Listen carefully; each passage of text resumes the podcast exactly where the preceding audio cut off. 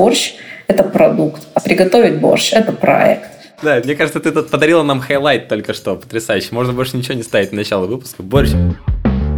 Привет, это подкаст «Хочу войти», меня зовут Дима Бицак. А я Саша Куреев.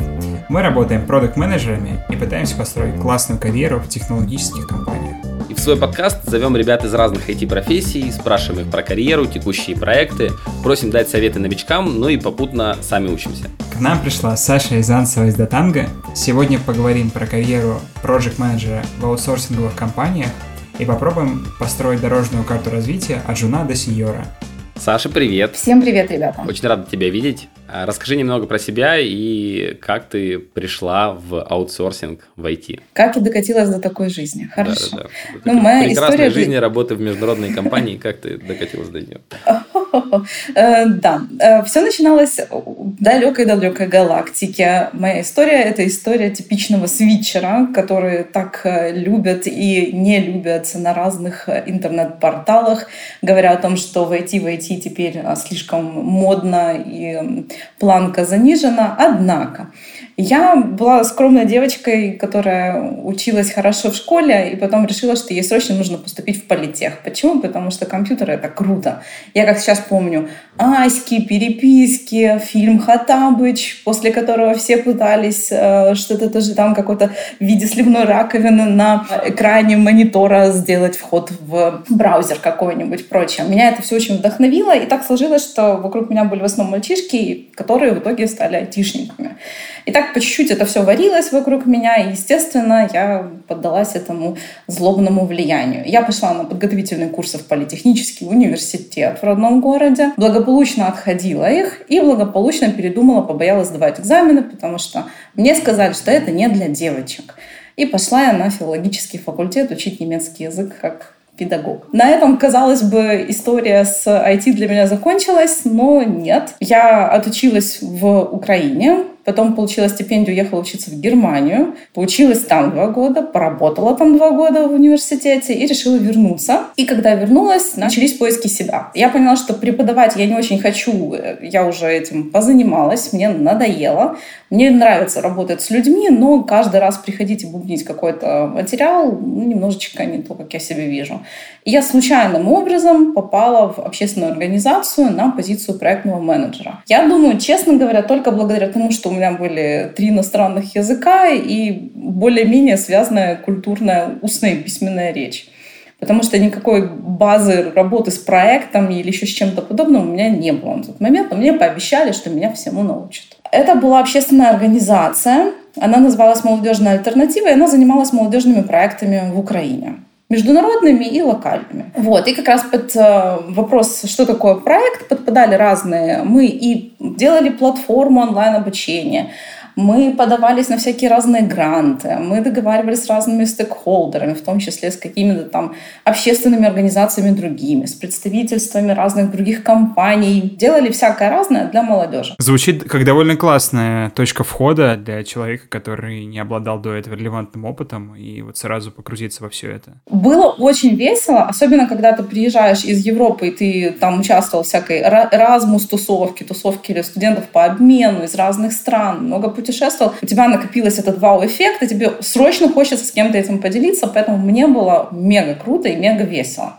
Ну и параллельно я получала знания по ходу дела, как работать с проектами я поняла на одном из первых проектов, что такое дедлайн и почему это серьезно. Почему податься на тендер — это тот момент, когда моя начальница доставала такой пакетик валерьянки. Вот. Собственно, репорты, что такое отчеты, и особенно, когда это бюрократический отчет, да, когда там нужно, чтобы какой-то был специфический кегель или шрифт в отчете. Мы это все проходили, и вот это закалило очень-очень сильно. Но было много фана, честно. Когда ты именно с людьми работаешь. Были еще такие челленджи, как работа с командами. То есть, допустим, я была руководителем проекта, у меня было три проектных команды в разных регионах. Подожди, подожди, подожди. А в какой момент у тебя появилось три проектных команды? Я просто немножко не заметил того скачка, как ты пришла на позицию проектного менеджера с опытом, с отсутствием опыта, и так, э, примерно минута выступления, и у меня есть три проектных команды, и продолжает, как ни в чем не бывало. Как, как это получилось? Вот как ты к этому пришла? Где-то в тот момент, когда моя начальница сказала, что у нас нет возможности нанять там третьего-четвертого человека, помощника, а у нее маленький ребенок, который ходит в школу, поэтому в другой регион поедет Саша, я тебе там все документы дам, все расскажу, смотри, мы должны сделать там, провести три тренинга, отчитаться за тренинги, обеспечить людей ночевкой, едой и так далее, и так далее, уложиться в сроки, спикерами рассчитаться и, в общем, привести всю бухгалтерию в нашу штаб-квартиру. И так три раза в трех разных городах с людьми, которых я ну, только знаю, у меня есть номер телефона в телефоне, мне сказали, что это Вася, он тебе поможет на месте там. Он, он, он за все договорится, как говорят у нас в Одессе. И я так вот путешествовала. Первый раз было страшно и весело, а потом было просто весело. В основном потому что ну, ты нарабатываешь, во-первых, базу людей, контакты. У нас даже был один IT-проект на тот момент. Это была такая первая точка моего соприкосновения еще с IT, будучи проектным менеджером. Мы делали сайтик э, викторины на тему Европейского Союза для молодежи, там с призами и так далее, и так далее. И вот я помогала немножечко, участвовала, и там поняла, что есть еще другой таинственный мир. Оказывается, что сделать какой-то IT-продукт — это тоже проект, Раньше я думала, что проект — это только вот люди, тренинги, какие-то конференции, вот это проекты. И постепенно, постепенно я также стала задавать себе достаточно банально прагматичный вопрос. Как можно увеличить свой доход, в какой сфере я могу, получив 4 на тот момент уже года опыта работы с проектами, применить эти опыты и, в принципе, чуть-чуть зарабатывать побольше. Я правильно понимаю, что это было не студенческое время уже? Нет, нет, нет. Это было с 14, 2014 года, 4 года, и до 2018 это была общественная организация работа. То есть ты постепенно упираешься в такой немножечко стеклянный потолок, потому что у нас была маленькая организация, чтобы идти как-то дальше, надо было переезжать в столицу. Я не очень хотела это делать на тот момент. Или надо было идти в какую-то другую организацию, но заниматься, по сути, тем же. И как-то меня это не очень радовало, потому что жизнь общественных организаций, она достаточно бюрократичная. Креатив есть, но постепенно механическая работа, когда ты повторяешь одни и те же действия. Вот. И я задумалась про IT и срочно начала связываться с моими а, друзьями детства, с которыми я общалась, кто там в айтишечке работал, как-то завертелась. И приходила я с самым классическим вопросом к ним. Слушай, а как ты думаешь, у меня получится? И вот тут на этот вопрос девочка-блондинка с голубыми глазами, наивная, сразу «я хочу и могу, только дайте мне», мне сказали, слушай, Саша, ну там таких, как ты, целая куча. У тебя технического бэкграунда нет. Чего тебе туда сываться? Ну, ну не знаю. Ну, попробуй, конечно. Ну, Конечно же, у меня началось сразу же противоборство. Как это так? Что это значит не могу? да ладно. Меня это жутко в душе разозлило. Плюс вот эта мысль, что я когда-то хотела поступать на технический. Думаю, блин, да ладно, попробую. Я, конечно, такая вся была из себя смелая и дерзкая. Но мне пришлось пойти на компромисс со своей дерзостью и наглостью и сказать, нет, ну тебе нужно немножко подготовиться. И я пошла на курсы. О, расскажи об этом. Что это были за курсы? Это были онлайн-курсы. Это одесская контора. Они делали и офлайн обучение, и онлайн. Но так как я моталась по Украине и Европе по работе мне было немножечко не камильфо проходить на месте, и я пошла в такой удаленный формат обучения, что, кстати говоря, было очень круто, оно меня закалило перед началом работы в IT когда ты начинаешь понимать, как это все работает и так далее, и так далее. Первый курс, я сейчас точно не помню, сколько он длился, в среднем чуть-чуть больше, чем два месяца каждый. Первый курс э, был про то, как говорить с айтишниками на айтишечном языке. Очень такой прикольный момент. До прохождения курсов я говорила, ну, если тебе что-то от меня надо будет, напиши мне имейл, пожалуйста. После курсов я начала говорить, если тебе от меня что-то надо, пингуй. Пример для того, чтобы мимикрировать. Вот. Ну, я просто, конечно, утрирую, но было очень много непонятных слов загадочных. А наконец-то начала проясняться картина, что такое бэкэнд, фронтенд чем они отличаются, потому что до этого была просто такая невзрачная масса. Разработчики. Веб-дизайнеры. Давайте. Веб-разработчики. Нам давали базу технических терминов, нам описывали роли типичные в IT, да, то есть там, допустим, кто такой, в том числе PM, кто такой бизнес-аналитик, тестировщик, какие они там бывают. Нам давали короткую сводку о том, какие языки программирования есть, какие у них плюсы и минусы, но очень поверхностно. То есть мы не вдавались в какие-то супер какие-то технические вещи, просто для того, чтобы наработать базу каких-то знаний, каких-то идиом, терминов, понятий, с которыми потом можно хоть как-то работать и элементарно читать хорошие, качественные статьи, не гугля каждое третье слово. Это был номер один курс, мне жутко понравилось, я себя чувствовала просто прозревшей. После этого я пошла от них же, от этих же ребят, на второй курс, который именно был PM в IT. Идея была в том, чтобы натянуть сову на глобус, а именно мои знания из прошлого жизни, из прошлого мира, да, как-то переложить, зная немножечко вокабуляр и понимая суть, как это все работает, кто эти люди и зачем они делают, и как они это делают собственно, на то, чем же занимается проектный менеджер в айтишечке. Я для себя не могу сказать, что что-то новое открыла, просто нам подсвечивали разные ситуации, кейсы мы разрабатывали. И это было круто, что какие-то базовые грабли удалось обойти. Какие-то темплейты документов показывали, тоже было круто, потому что ну, не, не, не так, чтобы сильно теоретично задачки давали. Мы там с ВБС-ками работали, диаграмму Ганта пытались нарисовать, как сейчас помню, раси матрицы и так далее, и так далее. То есть такие какие-то вещи базовые давались, и это было жутко интересно. Потому что у нас оно называлось по-другому и по-другому делалось на прошлой работе. То есть, если из твоей истории выделять первые этапы дорожной карты, вот этого от жена до сеньора, то еще до джуна у тебя было два курса. Первый – это курс, который помог вообще разговаривать с людьми в IT на одном языке. А второй курс уже профильный, по тому профилю, в котором ты хотел развиваться, это был Project Management. Верно? Да.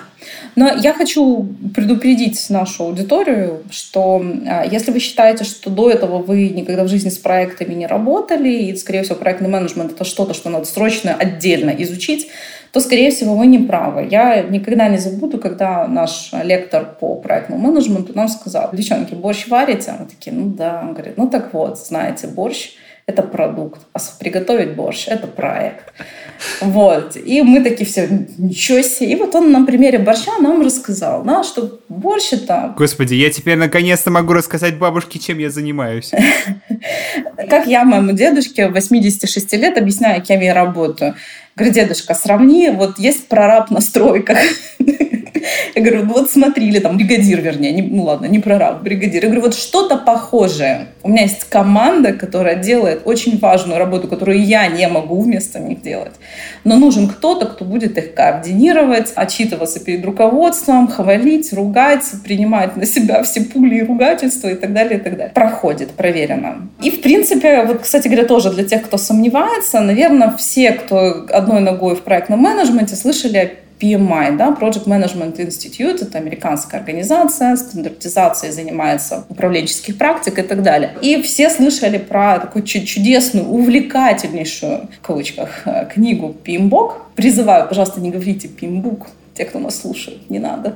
Эта книга — это сборник, если не сказать сборище, крутых практик по управлению проектами основных. И фишка в том, что она не имеет доменной а, спецификации. То есть она одинаково подходит конечно, не всем, но, допустим, и IT-проектам, проектам в продаже, архитектурным проектам и так далее, и так далее. То есть это уже говорит о том, что если у вас есть вот какие-то базовые навыки работы с проектами в другой сфере, то методом небольших манипуляций самообразования, в принципе, в IT перейти очень даже возможно.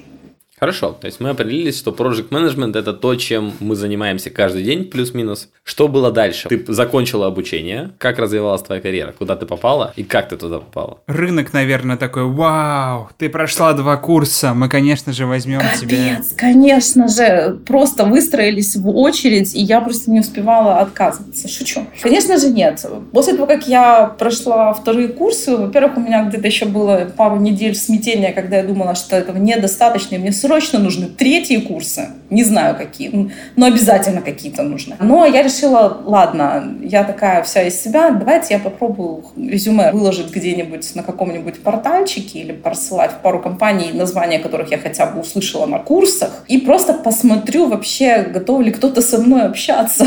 Я где-то недельки три рассылала резюме не активно, то есть не могу, я, честно говоря, не считаю, сколько я отослала, но в итоге у меня было всего 5 откликов за три недели. Я считаю, что это очень круто, потому что когда я нашла свое старое резюме, я сама себе не ответила на него. Поэтому если у кого-то есть возможность получить консультацию от более опытных коллег или даже нанять человека, который вычитает резюме, пожалуйста, не экономите на этом денежку, лучше сэкономить на Макдональдсе. Мне кажется, что хорошо написанное резюме может тебе сэкономить год жизни. Год жизни на определенной позиции. По сути, да. По сути, да. И речь идет, кстати говоря, не о том, чтобы красивыми словами, приукрашая витиевато описать э, опыт варенья борща и сказать, что ты поэтому офигенновский проект менеджер Нет, просто, возможно, вы не понимаете, чего ищет работодатель, что нужно посвятить так, чтобы вас заинтересовались, вам хотя бы дали шанс пообщаться. Потом была компания, которая из э, столицы, из Киева, они меня пригласили, тоже прошла собеседование, ТЗ было. Собеседование, честно, не помню. ТЗ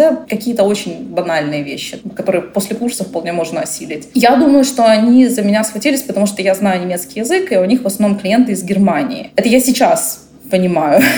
Тогда мне казалось, что меня оценили, мне предложили, сделали офер, и параллельно компания, в которую я все-таки пошла, они тоже мне сделали офер. Там тоже было собеседование. Как сейчас помню, первое было собеседование, это проверка английского языка, и то, что меня спросили, это какая ваша любимая улица в вашем родном городе на английском? Ну, я так, Дерибасовская.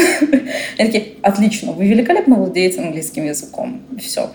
Ну, вся проверка. Потом э, спрашивали какие-то технические термины, тоже тоже абсолютно базовое. Ни, ничего там, что такое клиент-серверная архитектура или там зачем API. Или, ну, то есть после курса все это знают. Или, по крайней мере, можно погуглить. И они мне сделали второй офер. Но так как у них офис находился в моем родном городе, мне не приходилось бы никуда релокетиться, я выбрала их. И это оказалось, сюрприз-сюрприз, аутсорс-компания. Вот тут мы подходим, кажется, к самому интересному, потому что тема выпуска «Как развиваться именно в аутсорсинге». И чем это отличается вообще, давай поймем. Вот чем аутсорсинговая компания отличается от любой другой компании? Давайте начнем с того, что компаний как бы много, да, разных типичных, но на нашем постсоветском пространстве в основном это или продуктовые компании, куда мечтают попасть все, даже не понимаю, почему. Вот. Есть аутсорс-компании, это туда, куда, честно говоря, положа руку на сердце, проще попасть а, джуну. И еще есть, знаете, как в анекдоте, разные, другие разные типы. Я туда отношу стартапы, какие-то веб-студии, еще, то есть много всякого разного, но я не хочу туда углубляться, у меня с ними нет опыта, поэтому просто разное. Аутсорс-компания, в которую я попала на момент моего поступления к ним имела в штате примерно плюс-минус полторы тысячи сотрудников и была представлена в трех странах. Украина, Беларусь и Россия. Это очень большая аутсорс-компания. Сейчас у них две с чем-то тысячи плюс офис в Кракове. Давай определим сначала, что такое аутсорсинг вообще. Да. Что же такое аутсорсинг? В принципе, это тип компаний, к которым обращаются заказчики а, в нескольких определенных случаях. Первое. Заказчик не профилируется на разработке программного обеспечения, то есть у них в принципе такого нет отдела людей, они не знают, как это делать. Это может быть компания или частный человечек, который пришел, у него есть идея второй Uber написать, но он без понятия, как это делать. Потом есть э, вторая категория заказчиков, это те, которые по какой-то причине у себя в своих офисах, стране, городе не могут или не хотят нанять этих сотрудников. Например, когда выгодны выгоден поиск и найм. Или это слишком дорого, потому что нанять человека это не в принципе там, эй, приходи к нам. Это процесс, ты платишь зарплату HR, там, еще кем-то, еще кем-то. То есть это целая цепочка, которая, в принципе, увеличивает стоимость найма человека. Это если нет времени, например, нужно очень быстрое расширение текущей команды или быстрый сбор новой команды. Аутсорс компании достаточно, ну, как бы, если она средняя слэш большая, они достаточно быстро могут подобрать себе кадры. И, в принципе, если нет каких-то конкретных э, экспертизы или специалистов узкопрофилирующихся, причем, когда я говорю узкопрофильных, это не значит, что это какая-то загадочная технология, которая вымерла давно в цивилизованных странах, а просто вот здесь сейчас на рынке этих людей у них нет или они стоят сильно дороже, чем они стоили бы там где-то за углом. В принципе, это портрет аутсорс-компаний. Аутсорс-компания предоставляет услуги, это проекты, или люди, которых она сдает в наем. Проекты — это когда к нам приходят с идеей, денежка, мы такие, окей, мы собираем команду, мы вам под ключ или еще как-то делаем проект, потому что вы сами почему-то не можете. И вариант два — это аутсорс слэш аутстафф. Это вот когда, по сути, мы продаем людей, экспертов, или людей просто с профессионалов с какой-то экспертизой. Хорошо, а чем э, аутсорсинг, ну и работа, наверное, не всего аутсорсинга, а вот работа проект-менеджера в аутсорсинге отличается от работы проект-менеджера, допустим, в продуктовой компании? Ну, смотрите, когда вы приходите работать проектным менеджером, неважно, в продуктовую или компанию, или в аутсорс-компанию, ваш уровень сатисфакции от того, чем вы занимаетесь, будет зависеть не от уровня компании, а от того, на какой проект вы попадете.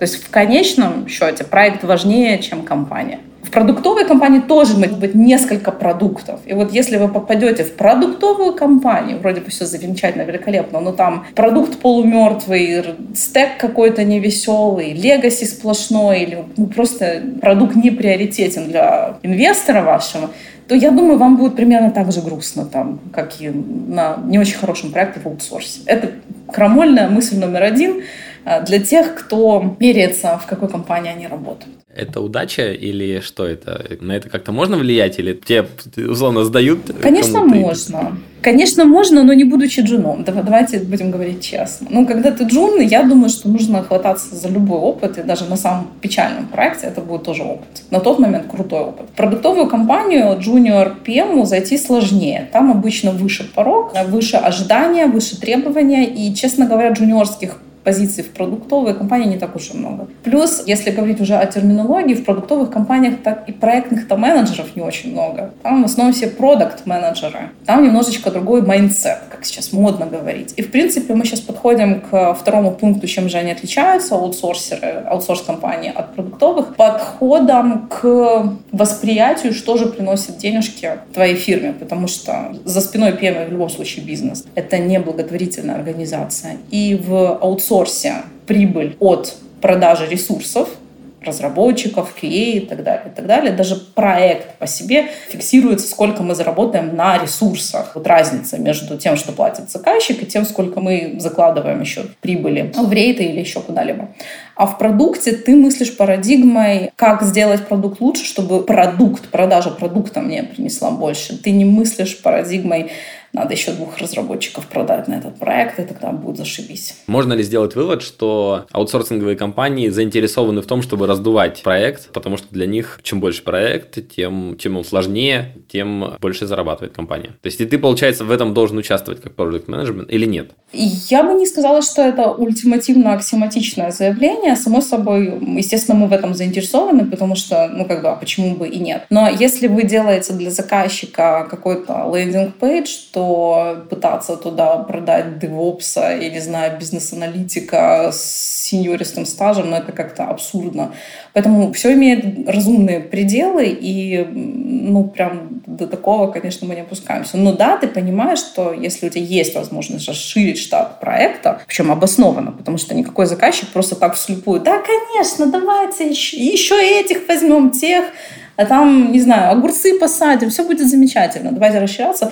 Ну, таких совсем бездумных заказчиков я лично не встречала. Ты всегда обосновываешь, зачем эти люди, какую пользу они проекту принесут. Но да, будет глупо говорить, что проектный менеджер или руководство аутсорс-компании не заинтересованы в расширении штата проекта просто для любого уровня PM обрисую плюсы и минусы, и исходя из них будет круто понятно, мы пройдемся уже от джуна до синера дойдем. Просто чтобы контекстик задать, так сказать, рамочку. Мы вот говорили, да, о том, что аутсорс, ну, это бизнес, все дела, в аутсорсе плюс огромный его, как я и говорила, это демократичная точка входа. То есть там берут и тебя дообучают. Есть на то огромная вероятность. И куча есть аутсорс-компаний, в которых есть стажировки, тебе дают ментора, и ты от двух до трех месяцев стажируешься. Стажировка есть платная, есть бесплатная, там всякие всяческие варианты. И стажировка предполагает, что тебя даже Саша Рязанцева после курсов могла прийти. Она где-то еще месяц учит теорию, которая заточена под компанию непосредственно, то есть какие-то политики, политики, policies, там, best practices и так далее, наши процессы внутренние. И потом второй месяц стажировки тебя бросают на проект, где твой ментор работает, и ты тенью за ним ходишь, слушаешь дейлики, ужасаешься, там какие-то репортики делаешь, тебя постоянно корректируют. То есть ты какую-то такую механическую работу делаешь. Ты чувствуешь себя причастным к проекту. В продуктовых компаниях такое тоже случается, но, как я говорила, фишка в том, что здесь легче проще. Здесь достаточно знать язык, пройти какие-то базовые курсы и, в принципе, адекватно себя показать на собеседовании. А в аутсорсе очень круто, что он, в принципе, дает тебе, и говорю это тоже очень верю в то, что говорю, он тебе дает больший буст на старте, подчеркиваю, на старте. Почему? Ты получаешь за короткое время достаточно концентрированный опыт. За счет чего? У тебя проекты в разных доменах. У тебя один проект был в медицине, второй автомобильный, третий, я не знаю, финансовый какой-то. Потому что ну, тебя просто бросают на разные проекты, и редко какая аутсорс-компания делит PM по, по доменам. Это где-то к сеньористым грейдам может произойти, но в принципе так нет. Ты работаешь с проектами разных контрактов, Например, Time and Material, Fixed Price. Опять же, на Fixed Price джунов никто никогда не бросает. Никто не хочет себе выстрелить в ногу. Но, в принципе, ты знаешь, что они есть. У тебя есть э, проекты с разными типами продуктов. Там хочешь mobile, хочешь десктоп, хочешь там веб. У тебя разная география проектов. В отличие от продукта, где ты обычно, ну, как-то там, ты у вас американская, украинская, российская компания или там максимум. Вот здесь у тебя один проект в Катаре, второй в США, и ты вот мечешься между таймзонами. У тебя обычно, если компания достаточно большая, то там большой пул PM. То есть много коллег по цеху, много знаний крутится. Если вы еще там PMO организовали себе, то вообще супер. Вот. То есть ты просто как губка первое время, как джун, ты напитываешься всего с разных углов. Есть система грейдов, и как только вы вступаете на прок этой компании, вас берут за ручку и вам рассказывают, смотри, у нас там Джуниоры — это J1, J2, J3. Ассессменты раз в полгода происходят. Проходишь экзамены, есть матрицы с тем, что нужно знать, переходишь на медла. То есть вам сразу рисуют вашу дорожную карьерную карту в рамках этой организации, ну, где-то на ближайшие три года стабильно. И это круто. Вы просто понимаете, что дальше. Опыта завалом. Опыт разный. Один проект не похож на другой одна ситуация страшнее другой. Когда вы кажете, что хуже быть не может, и, и вот теперь вы все повидали, то буквально на следующей неделе происходит какое-то чудо чудесное, вы понимаете, что как же я был неправ. Вот эти возможности дает вам аутсорс-компания. В какой момент, через какой период времени обычно происходит становление как middle project manager? Где-то в среднем через полтора года вы получаете лычку медла. Какие-то есть промежуточные обычно грейды, лычки, пересмотры зарплаты, экзамены и так далее. Ну, плюс-минус полтора-два года middle вы становитесь. К этому моменту у вас уже не только накопились вот эти бодишопные проекты, вас на какие-то маленькие мини-проектики поставили, ну, там, на 3-4 землекопа, да. То есть вы постепенно какой-то опыт набираетесь. То есть это не правило, что только бодишоп только где вот всем заведует другой человек. Бодишоп — это когда просто продают человека ресурсы. Мы ни за что не отвечаем. Просто нам приходят говорят, дайте нам два ангуляр разработчика. Мы такие, нате вам два ангуляр разработчика. Mm. И они полностью интегрируются в команду существующего заказчика. Все процессы, все на стороне заказчика. И наш PM, в кавычечках, человечек, которого за ними закрепляют, который следит за тем, что их никто не обижает, за тем, что у них есть работа, за тем, что инвойсы будут вовремя, и они трекают все время. Ну, там ряд, набор вещей, которыми он занимается. В каждой компании она сама определяет, что он там делает. Постепенно э, разнообразие проектов увеличивается. Вот где-то вот в течение этих полутора-двух лет появляются проектики небольшие, но где ты уже прям чего-то приходишь, вещаешь заказчику, ты можешь график какой-то построить, а ты можешь там презентации провести. То есть обычно это небольшие по размерам и сложности проектики, в которых ты прям PM-PM у вас увеличивается ваша роль на проекте, да, у вас э, количество задач на проектах обычно увеличивается вместе со сложностью проекта в рамках компании. Вас начинают привлекать на старты новых проектов. То есть, когда проектному менеджеру нужно поставить все процессы с нуля. То есть не кто-то когда-то этот проект завел, и он там плавно течет, и просто там раз в два года меняют ПМ, просто потому что иногда становится скучно. А вы с нуля, вам нужно выстроить эффективную команду, их взаимодействие, раздать задачи, все. Э, обычно это страшновато, потому что если на старте ты напортачишь, ну, есть очень хорошие шансы, что, в принципе, дальше все тоже пойдет не очень весело. У нас это ответственная работа. И джунов на не ставят, даже если очень примитивный проект. Ну, опять же, вам, вам дают покруче проектики.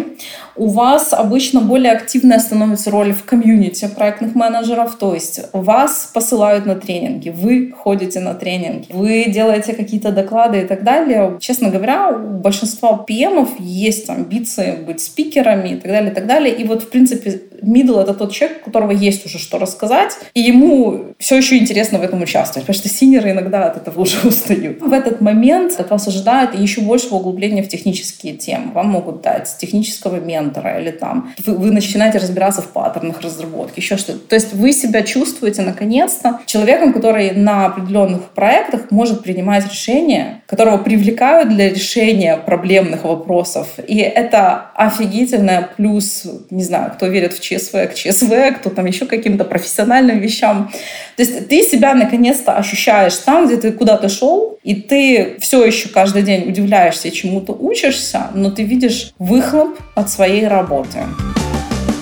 Расскажи, в какой момент ты становишься сеньором в аутсорсинговой компании? В компании есть матрица скиллов по грейдам расписанная. Почти всегда в больших компаниях такое есть, ну, как бы, чтобы понять вообще, что не я, как Саша Рязанцева, решала, будет ли Александр Гуреев, допустим, джуниором или синьором. И вот буду я решать это, потому что хорошее у меня сегодня настроение или плохое у меня сегодня настроение. Не про это. Есть определенная классификация, есть путь, который тебе устраивает. Говорят, вот если ты знаешь вот это, вот это, и у тебя вот столько-то опыта в часах, годах, шагах FTE, которыми ты управляешь, да, то есть количество людей на проекте, нужно подчеркнуть, ты получаешь, можешь претендовать на следующую лычку и так далее, и так далее. И в среднем, я же говорю, путь джуна — это полтора-два года, middle — это еще плюс год-полтора. Опять же, я, я очень усредненно говорю. И все, что выше, это уже синер. Бывает так, что ты можешь перескочить какой-то кусочек, ну, потому что ты где-то прокачался, был какой-то проект, и ты, у тебя такой опыт, что это, в принципе, ну, глупо игнорировать. Ну, в среднем как-то так. То есть у тебя есть путь остаться в аутсорсинге, развиваться там как сеньор, брать большие проекты, э, разрабатывать второй Uber, второй Тинькофф и так далее. А другой альтернативный вариант куда пойти? Если тебе, допустим, вся эта история надоела, и ты хочешь другой жизни. Помимо того, что ты можешь стать сеньором, на этом твой путь не заканчивается. Есть еще целые верхние иерархии. В зависимости от того, как ваша организационная структура выглядит, ты можешь пойти там delivery manager или директора, нужно подчеркнуть. Там, некоторые переходят в C-level даже. Опять же, в зависимости от того, насколько ваша иерархия там расположена. Некоторых делают uh, head of PMO, например, да, они там становятся руководителями внезапно всех проектных менеджеров. Ну, то есть по-разному бывает. У нас по традиции гости дают советы начинающим специалистам, как быстрее, эффективнее, лучше пройти этот путь, лучше сконцентрироваться на том, с чего начинать. Может быть, какими-то э, лайфхаками поделишься или просто дашь хорошую рекомендацию, как действовать в самом начале. Вывод для начинающих проект-менеджеров в аутсорсинговых компаниях. Будьте голодными к новым знаниям, к новому опыту. Не бойтесь брать больше, не бойтесь ставить перед собой большие планки. Это ваш опыт, который останется с вами, и его, поверьте мне, можно будет переложить на другие сферы. Неважно, аутсорс ли потом, продукт ли, или стартап ли, может, вы что-то свое будете делать, неважно. Получайте максимум от той компании, в которую вы попали. Если вы видите, что вы не развиваетесь, будьте голодными и не бойтесь менять компанию. Первые три года работы в IT — это тот момент, когда вам нужно накопить максимум опыта. Если вы чувствуете, что вы тонете, вы делаете не то или одно и то же, не бойтесь менять. Резюмируя, как я это понял, зачем имеет смысл идти в, в аутсорсинг, я на самом деле сейчас думаю, что это отличный, отличный вариант, потому что ты за 2-3 года можешь получить такое количество опыта, получить такой кругозор, который невозможно где-либо в другом месте. То есть невозможно прийти в одну компанию и настолько много всего попробовать побывать в таком количестве критических ситуаций. По твоему рассказу это все дает аутсорсинг, такой спринт, после которого ты выходишь просветленным и можешь выбирать э, пути развития, оставаться здесь или с этим опытом идти в какую-то индустрию. Да, ты прав. Аутсорс дает очень крутой буст, он дает понимание того, как работает IT, а, он набивает у тебя какие-то базовые скиллы, которые так или иначе тебе пригодятся. Это и софт-скиллы, и хард-скиллы. И с этим дальше ты можешь решать, где тебе интереснее.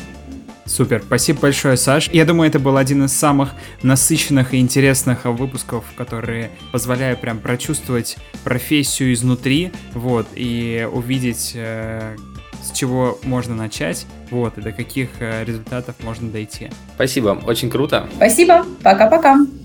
В подготовке этого выпуска нам помогал звукорежиссер Захар Чреватый. Подписывайтесь на нас в Яндекс Музыке, Apple Podcast, Google Podcast, CastBox и других популярных площадках. И если вы хотите нас похвалить, поругать, дать совет, пишите в Facebook мне или Диме, обещаем всем-всем ответить. Также присылайте нам предложения новых гостей и идеи выпусков, будем рады пригласить их и задать интересующие вас вопросы. Всем пока!